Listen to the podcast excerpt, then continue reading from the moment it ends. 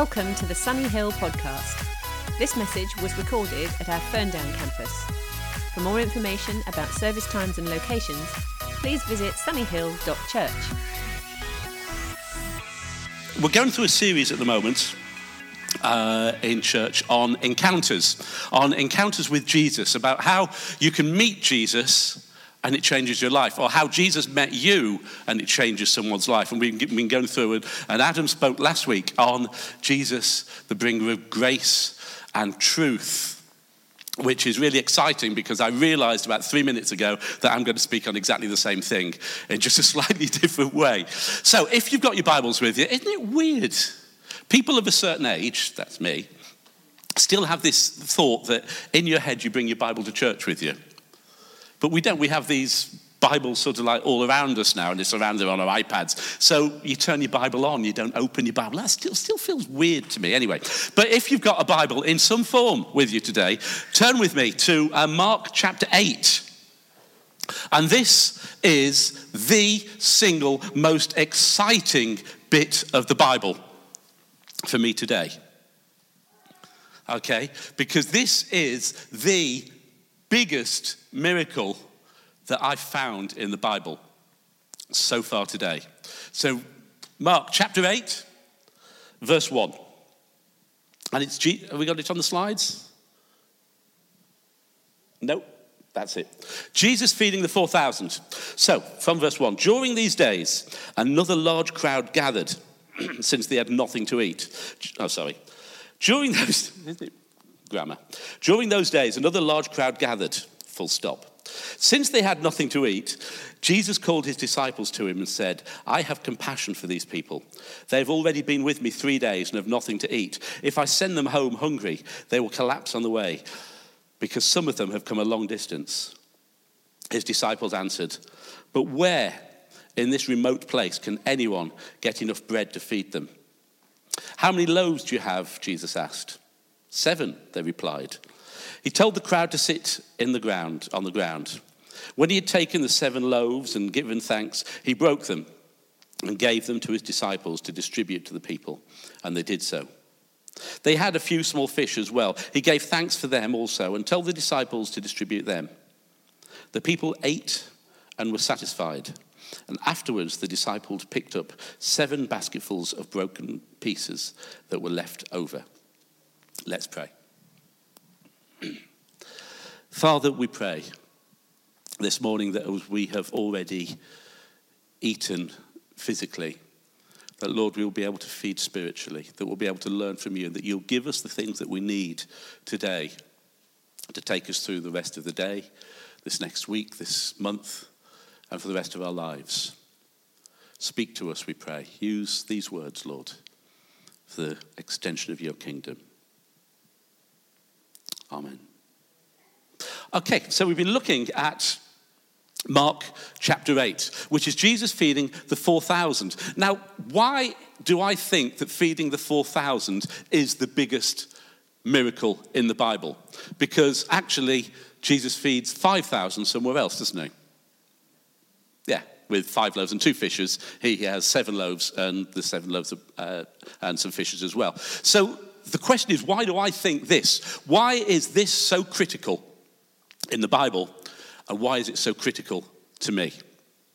That's the next slide. Okay, now in looking at this, what we need to know is that, uh, first of all, this didn't happen in Israel. This happened uh, outside of Israel, it happened in a Gentile country. It didn't happen with Jews, it happened with Gentiles. And that actually is quite critical. Because if you look at the difference between Jesus feeding the 5,000, which is where Jesus fed the Jews, to Jesus feeding the 4,000, which is where he feeds the Gentiles. There's some big, big things that are in there that are hidden in the minutiae, in the bits and pieces of the Bible. First of all, when Jesus fed the Jews in Luke, with the feeding of the 5,000, he had how many loaves? Five. And how many fish? Very good. Yeah, very good. Uh, which is really weird because when you look at the numbers, because in, in uh, the Hebrew tradition, every number has a meaning. The number for five is grace. The number for two is the number they use for witnesses when, when you required a legal witness in the Bible. And so the number for two is truth. Isn't that amazing? God is feeding symbolically grace and truth in the form of bread. And you may not think there's enough to go around, but in God's hands, there's tons. And there's loads left over as well. And as I was just sitting there this morning, I was just thinking about what Adam was talking about last week that when God comes, he brings grace and truth. And we may not think that we have enough of that. We may not think that we have enough of God's grace or that God's grace can't come to me. But we take what we have and we give it to God, and God turns it around and He blesses us socks off. It's awesome. It's amazing. The God who gives, who feeds us grace and truth. Except this was a miracle that happened to the Jews. Oh. So, the Gentiles people who aren't Jewish are excluded. But no, because now we've got Mark chapter 8. In Mark chapter 8, we find out that Jesus is talking to the Gentiles. And how many loaves are there? Seven. Seven has two meanings here. Number one, seven in Hebrew is the number for completeness, it's the number for totality. Seven is also signifying there were seven known Gentile tribes at the time. So it's symbolic of all the Gentiles that were known. Completeness. In fact, it was symbolizing the rest of the world is brought to Jesus. Wow. And we may think that Jesus isn't big enough to deal with the rest of the world. But what does Jesus do? He turns it round abundantly, pressed down, shaken together, running over. And God's blessing for the Gentiles is just as great as God's blessing for the Jews. When the feeding of the 5,000 happened in the Old Testament, eh, it's a picture of the Old Testament because how many baskets were left over? 12, because 12 is significant of the 12 tribes of Israel. Jesus' grace and Jesus' truth is enough for all of the, uh, all of the people of Israel. When the feeding of the 4,000 happens, how many baskets were there? Seven. Because that's a sum of totality. Everything else, everything that remains, everything that is brought to God, He can turn around, turn into a blessing. Everything that comes to Him, He can use for His glory. And He will use you and He wants to bless you because God is not a God who withholds His blessing. He's a God who wants to pour out His blessing on you today. And I'm going to tell you in a little while about the blessing that God gave to me, and it blew my mind. But that's not what I want to talk about today. I just got excited, I'm sorry. what I want to talk about is what led up to this bit, what led up to, to Mark chapter 8. Because you see, this wasn't Jesus' first time in this place, he'd been here before. In fact, it was a while ago but he'd been here before. And if we go back to Mark chapter 4 in your Bibles, this was two years previously.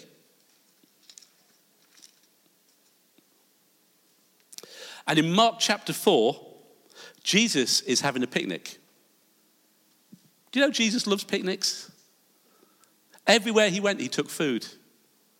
Everywhere he went, he sat down. One of his first appearances after his resurrection, he sat down and just had a bit of fish with the lads, just chatting, just teaching. He's a God who has fellowship, who wants to be with us and spend time just being with us, which is why it's so great to have the, the bacon sarnies and the coffee this morning. But here, Jesus, it's all going well. It's going well. So in Mark 4, we read that Jesus began to teach by the lake. The crowd that gathered around him was so large that he got into a boat and sat in it on the lake. Whilst all the people were along the shore at the water's edge, he taught them many things by parables. And in his teaching, he said, Listen. And then he goes on for like a chapter and a half or so. And I'm not going to do that because we haven't got enough time to do that. But this is all the core. This is uh, Jesus' what's called third parabolic discourse, where he's teaching about the kingdom of God, about himself in signs, in pictures, in images, rather than saying things directly. And there's a reason for that because he'd just been rejected by the leaders of Israel as, for being the Messiah. He presented his credentials, and they, they'd accused him of speaking as, as if he was Satan. And this was when Israel rejected Jesus. And so Jesus, rather than cause offense because he's a gracious God, then spoke in parables that were brilliant stories to those that could not hear the truth in them. And then, when those that wanted to hear the truth looked into it, he revealed the truth to the disciples in the evening. So the disciples were so happy because they knew that Jesus' mission was just going so well. It was really good. He'd recruited his disciples, everything was lined up, he got huge crowds following him. And all of a sudden, this Jesus thing that they sort of like moored their boat to, you know, when he was sort of like an itinerant, oh, we don't know about this sort of thing. Now it was working. The vision was happening, the dream was coming to pass, and Jesus was surrounded by thousands of people who were listening to his stories, who were listening to him. They must have been so proud. They must have felt so such a sense of belonging to that story. And then Jesus sort of went and ruined everything. Do you ever feel that sometimes Jesus just sort of ruins everything? Everything's going great, everything's going brilliant, and then the car breaks down. And I'm not blaming Jesus for my car breaking down. But you know what I mean? You just think it's going so well. You say, why does this have to happen? Or if you're a man, why does this have to happen? Got carried away. But why does why, why, why does this thing? So what we see here in Mark chapter 4, verse 35, this is the same day. That day, when evening came, he said to his disciples, Let us go over to the other side. You know that bit for, oh, no, you won't actually.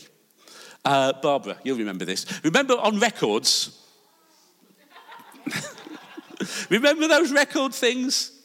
Uh, I don't remember the 70, I do actually, I did have some 78s, but uh, I had a lot of 45s with sort of like Showaddywaddy and stuff like that on, but I had, I had some 78s as well. But what happened was you had to keep your record, you couldn't jog with your record player, could you? You, you couldn't do anything with your record, it had to stay there very, very stable. And you had these little arms that come over and just place the thing, and it, there was all this sort of thing as it, as it skittered off the, the record, there was a crack or something. This was one of those moments. Jesus said, Let's go over to the other side. It was just, oh no. Leaving the crowd behind, they took him along, just as he was in the boat. There were other boats with them now. A furious squall came up, and the waves broke over the boat so that it was nearly swamped. Jesus was in the stern, sleeping on a cushion. The disciples woke him and said to him, Teacher, don't you care if we drown? He got up, rebuked the wind, and said to the waters, Quiet! Now that's an actual translation. Oh, sorry, baby, sorry. Sorry. That's an actual translation. The translation there didn't mean, excuse me, could you be, keep it down a little bit, which is what you're saying to me, sorry. The word that's used there is Jesus shouted. He shouted in anger, he shouted in annoyance at the storm. Quiet, be still. Then the wind died down and it was completely calm. I've spoiled my throat now. He said to his disciples, Why are you so afraid? Do you still have no faith? They were terrified and asked each other, Who is this? Even the wind and the waves obey him. So, why is this phrase, let's go over to the other side, so important? And in order to do that, you need to know a little bit about what's going on in the area. So, we have our map up, please?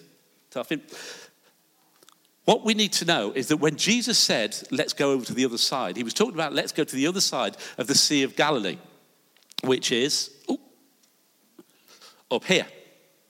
And he go from the top of the Sea of Galilee and he went down to this place called Gadara down here. That's about 10 miles, uh, 10 kilometers south of the sea. So there was probably a small encampment just on the edge. The Sea of Galilee, Galilee is about 15 miles long and about 8 miles wide. It's well known for its storms. But the interesting thing is not its geopolitical, uh, not its geography, but its geopolitical thing, because there was something around at the time called the Decapolis. And the Decapolis was a Greek term uh, meaning 10 towns. Here they are here. One, two, three, four, five, six. Wait, no, the black ones. One, two, three, four, five, six, seven, eight, nine, ten. The Decapolis was what was left over after Alexander the Great was around. When Alexander the Great uh, was around, he had 10 generals. People like you might have heard of one of them was Ptolemy with a P. I don't know why that. Um, and he was the one that was over Judea. But he left 10 generals. And the reason that he had 10 generals looking after 10 kingdoms, 10 pieces of land, is that it kept them busy so they'd have to look after and fight each other rather than fight him. And so you ended up with this Decapolis after Alexander the Great had died. You ended up with these 10 areas. And they were largely affected by the Greek culture, which is something called the Hellenistic culture. And the Hellenistic culture and the uh, Jewish culture were pretty much in opposition because the Jewish culture was based on the Torah, on the Tanakh, on the Old Testament where the Hellenistic culture was uh, what actually we see a lot more nowadays. It was a lot freer and easier, uh, quite all democracy, uh, all reasoning, Socrates, Plato, all that sort of stuff gone into there. And it also had extremes. So as well as having all the good bits of civilization. It all had all the bad bits, all the extremes, all the sexual immorality, all the uh, lying and cheating, all the wars, all the, and all that sort of stuff. And Alexander the Great's vision was that the whole world would be united under this Hellenistic sort of view. And the question was how did Israel, how did the Jewish people respond to this threat of all the cities that were around them? And there were two ways that the Jewish people responded. Number one, the Pharisees thought we need to stick in the past. We need to go back to our roots. We need to m- make more laws so everybody knows what it is to be Jewish. And the Pharisees, who are very Pharisaical, used to like keeping laws, used to like being exact and precise and stuff like this. This was Jewish. This was not Jewish. This was allowed by God. God didn't like this. That's what the Pharisees did. They stayed stuck in the past and they refused to change and they hid themselves away against this advancing form of Greek Hellenism that was going on. But then you had the Sadducees. And the Sadducees had a different view, and they thought, well, what we need to do in order to survive, we need to compromise. So we'll try and fit in and we'll adapt and we'll adopt a lot of what's going on into our traditions. And so you had two ways of doing things. You had the, the Pharisaical way, which was hide yourself away, or you had the Sadducees way, which was compromise. What we're talking about here is Jesus' way. Jesus' way was a little different. Jesus sailed across the lake from one kingdom to another to confront evil and bring his love and healing to a Hellenistic world. He wasn't going to hide away in the past. He wasn't going to write more rules for people. Go ahead, the next slide on Finn. He wasn't going to make it more difficult, but neither was he going to compromise. Neither was he going to say, That's okay, you can get away with that. He took his love across from one kingdom to another to show his love. And what Jesus was doing in this story was showing us a picture of what he did in the spiritual realm when he came from heaven to earth to show the way, as the song goes. He was doing it physically by crossing the lake. No wonder there was a storm. No wonder all the forces of hell were ready to line up against Jesus, completing the crossing across the Sea of Galilee. Because he went from one kingdom to another. No wonder there was all this trouble. And what did Jesus do? He shouted very loud in a way that doesn't wake babies up. He shouted, Stop. Because there is nothing that could stand in the way of Jesus. There is no storm, there is no wind, there is no lake, there is no kingdom, there is no barrier, there is no Hellenic culture that can stand in the way of the gospel of Jesus Christ. It's powerful and it's loving and it wins by grace and it wins by truth. And Jesus carried this with him on the boat to the shores of Gadara. And then he met someone. Jesus had an encounter. They went across the lake to the region of the Gerasenes. When Jesus got out of the boat, a man with an impure spirit came from the tombs to meet him. This man lived in the tombs, and no one could bind him anymore, not even with a chain. For he had been chained hand and foot, but he tore the chains apart and broke the irons on his feet. No one was strong enough to subdue him. Night and day amongst the tombs and in the hills he would cry out and cut himself with stones. When he saw Jesus from a distance, he ran and fell on his knees in front of him.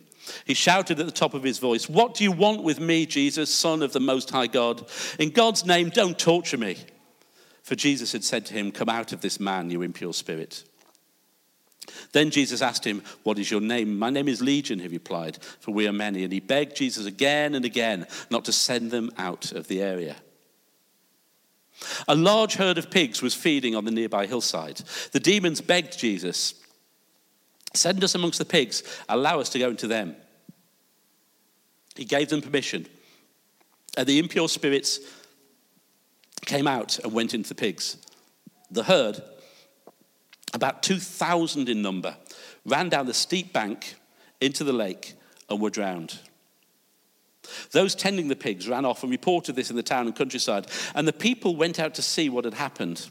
When they came to Jesus, they saw the man who had been possessed by the legion of demons sitting there, dressed and in his right mind, and they were afraid. Those who had seen it told the people what had happened to the demon possessed man and told about the pigs as well. And then the people began to plead with Jesus to leave their region. As Jesus was getting into the boat, the man who had been demon possessed begged to go with him. Jesus did not let him, but said, Go home to your own people and tell them how much the Lord has done for you and how he has had mercy on you. So the man went away and began to tell in the Decapolis how much Jesus had done for him.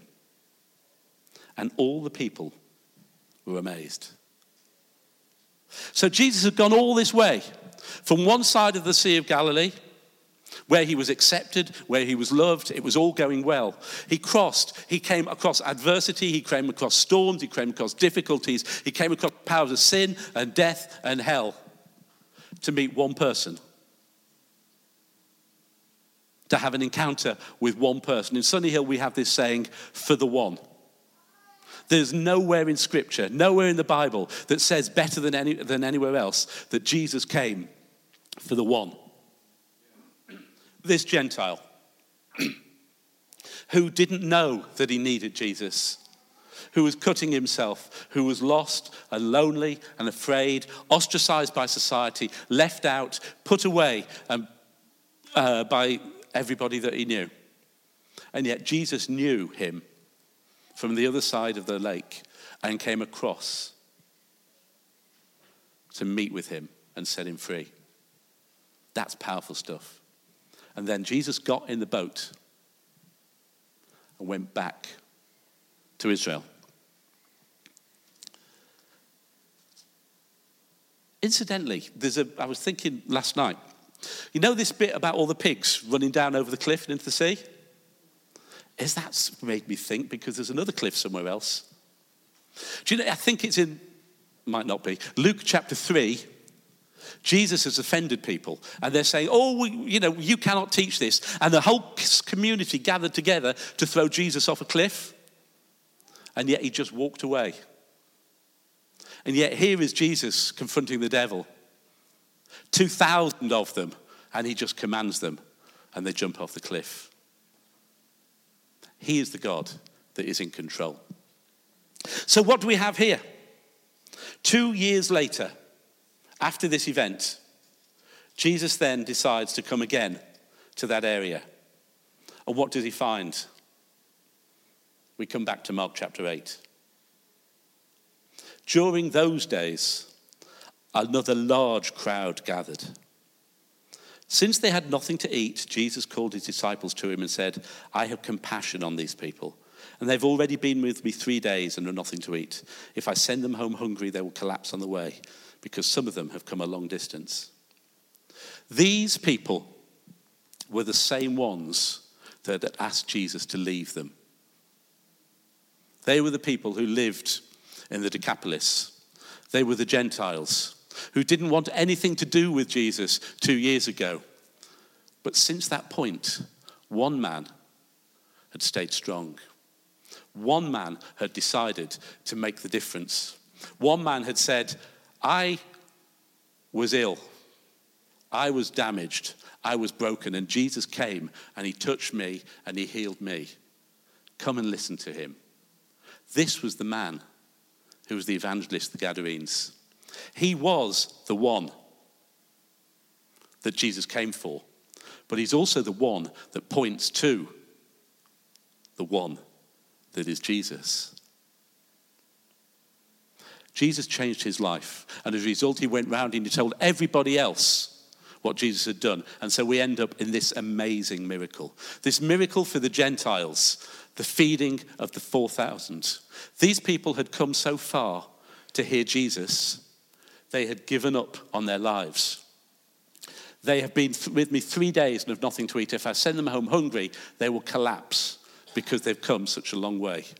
When you set off and when you believe and you want to meet Jesus so much that you're prepared to go out beyond the limits of the bridge, beyond that point where it's safe, where you're about to run out of fuel. You're either going to meet Jesus or you're going to run out of fuel. There's no going back now. That's the position these people are in because their lives have been changed by someone that Jesus had an encounter with. And he still does it today. When I was eight years old, I was unwell. Uh, I was sitting down on the sofa, and when I stood up, there was blood all over the sofa. I was rushed into hospital, uh, and after many, many, many tests, turned out I had something called uh, Crohn's disease. Uh, coupled with something called ulcerative colitis. what that is, is all through my intestines, I had loads of ulcers that were growing and forming and bleeding. And every time I did any exercise, the bleeding got worse. And I was taking all sorts of medication and going into Birmingham Children's Hospital uh, quite a lot. Uh, and they gave me some medication, uh, which was sort of kept things at bay for a while. But all through school, I couldn't do any sport. I could not run. I could not do anything more than walk. Because I had this thing that if I did that, I would start bleeding and then I'd have to go into hospital again. I couldn't even play cricket, which, to be, to be fair, was no great loss for me. But uh, I couldn't play football, couldn't do rugby, I couldn't do cricket. I couldn't even climb the stairs briskly. I had to climb stairs slowly because if I did too much stretching or exercise, this bleeding would start in my stomach. And I'd have to go to hospital again. It was painful, it was nasty, and you can imagine as a teenager, it was incredibly, incredibly embarrassing. By the time I was 18, I became a Christian. And God freed me from my sin. God forgave me, and God became my best friend. And from that moment, nothing changed. You know, I would love to be able to say that from that moment, from the moment I became a Christian, Jesus healed me, but he didn't. In fact, things got quite worse. By the time I was uh, about 19 or 20, people had been praying for me, people had been praying for me, but the prognosis was that I'd probably be dead by the time I was 24, 25, because my intestines would have just collapsed. They wouldn't be able to do. I'd have to have those have bits chopped out every now and then. I'd have nothing left. Uh, medical science wasn't where it is now. So I was probably going to be dead by the time I was 24. By the, when I was 21, I was spent my 21st birthday with the youth group in a wheelchair which was stupidly at the top of a flight of stairs in a Chinese restaurant, as they had to carry my chair up the stairs. Because I wanted God to heal me, but He never did. But when I was 22, there was a chap called, you might have heard of him, Reinhard Bonnke, who's a German evangelist. And he was one of these people who go around praying for people. And it was in Wolverhampton. And I went and I was one of like a crowd. And when, when you've got a chronic illness like this, everybody's prayed. People have prayed for you for so long, you know, so many times. You just can't be bothered anymore, to be honest. You know, can we pray for you? Yes, we pray. You know, and just fine, okay. But just at that moment, as Reinhard was preaching, I thought, tonight's the night. And God put faith in me that he was going to heal me. And Reinhard called, called everybody down, and we all had to queue up in this big queue. And there was a massive, great big queue. And then there were so many there that Reinhard had too many to deal with, so his assistant came on stage. And his assistant had half the queue, and Reinhard had the rest of the queue. And they put me with the assistant. And I was really furious, to be honest. I didn't want, I didn't want the assistant to pray for me. I didn't want second hands. You know, I wanted Reinhard Bonnke to pray for me, but they put me there, so there. And this guy prayed for me. And it was not amazing. It was not lay hands and Steve collapses on the floor and wakes up three hours later anything like that. But this guy laid his hands on my head and said, In the name of Jesus, be healed. With the power of Jesus, be healed. And at that moment, I knew I'd been healed. I still had some stomach pain. I was still taking tablets because that's the wise thing to do. But within two weeks, I was off all medication.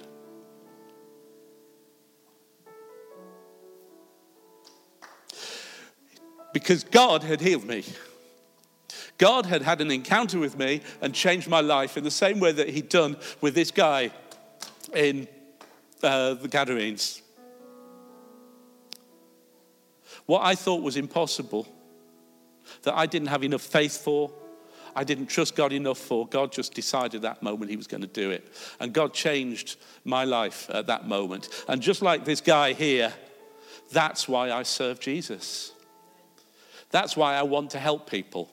Because God's changed my life, and I want to be able to say, He can change yours too. Not just because of what it says in the Bible, and I'm not dissing the Bible, but because of what it did to me, because of God's encounter with me. And so, what I want to say to you today read the Bible, get faith from the, from the Bible, but don't forget to have an encounter with Jesus. Because God wants to cross from one kingdom to another. God wants to cross from where He is to where you are. And all it takes is you to say, Yes, I want you. I need your healing. I'm nothing without Jesus. I'd be dead 30 years now if it hadn't been for Jesus. There was a point in my life where I know He made a difference. And there can be a point in your life where you can say the same thing. Whether it's a time when you first ask Him to come into your life and then He starts sorting you out, or it could be a time when you're ill and He'll just do something. I urge you today, I urge you today, if you've never had that encounter yet, make today the day. Whether today's the day that you ask Him to be your friend for the first time, or today's the day that you say, Lord, I cannot carry this anymore. Please. Because God is a God of grace. And what you have in little, He will give greatly. He will pour His love upon you because He is a God who loves. Should we pray? And Lord, I just pray in the name of Jesus and in the love of Jesus that you'll come to us now.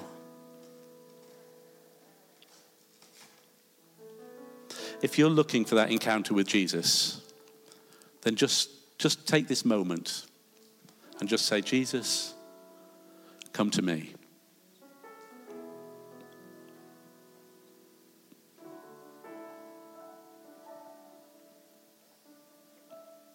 And Lord, I pray for my friends here today. I pray you bless them. I pray that you meet with each one, not just today, but every day, that we'll all learn, we'll grow.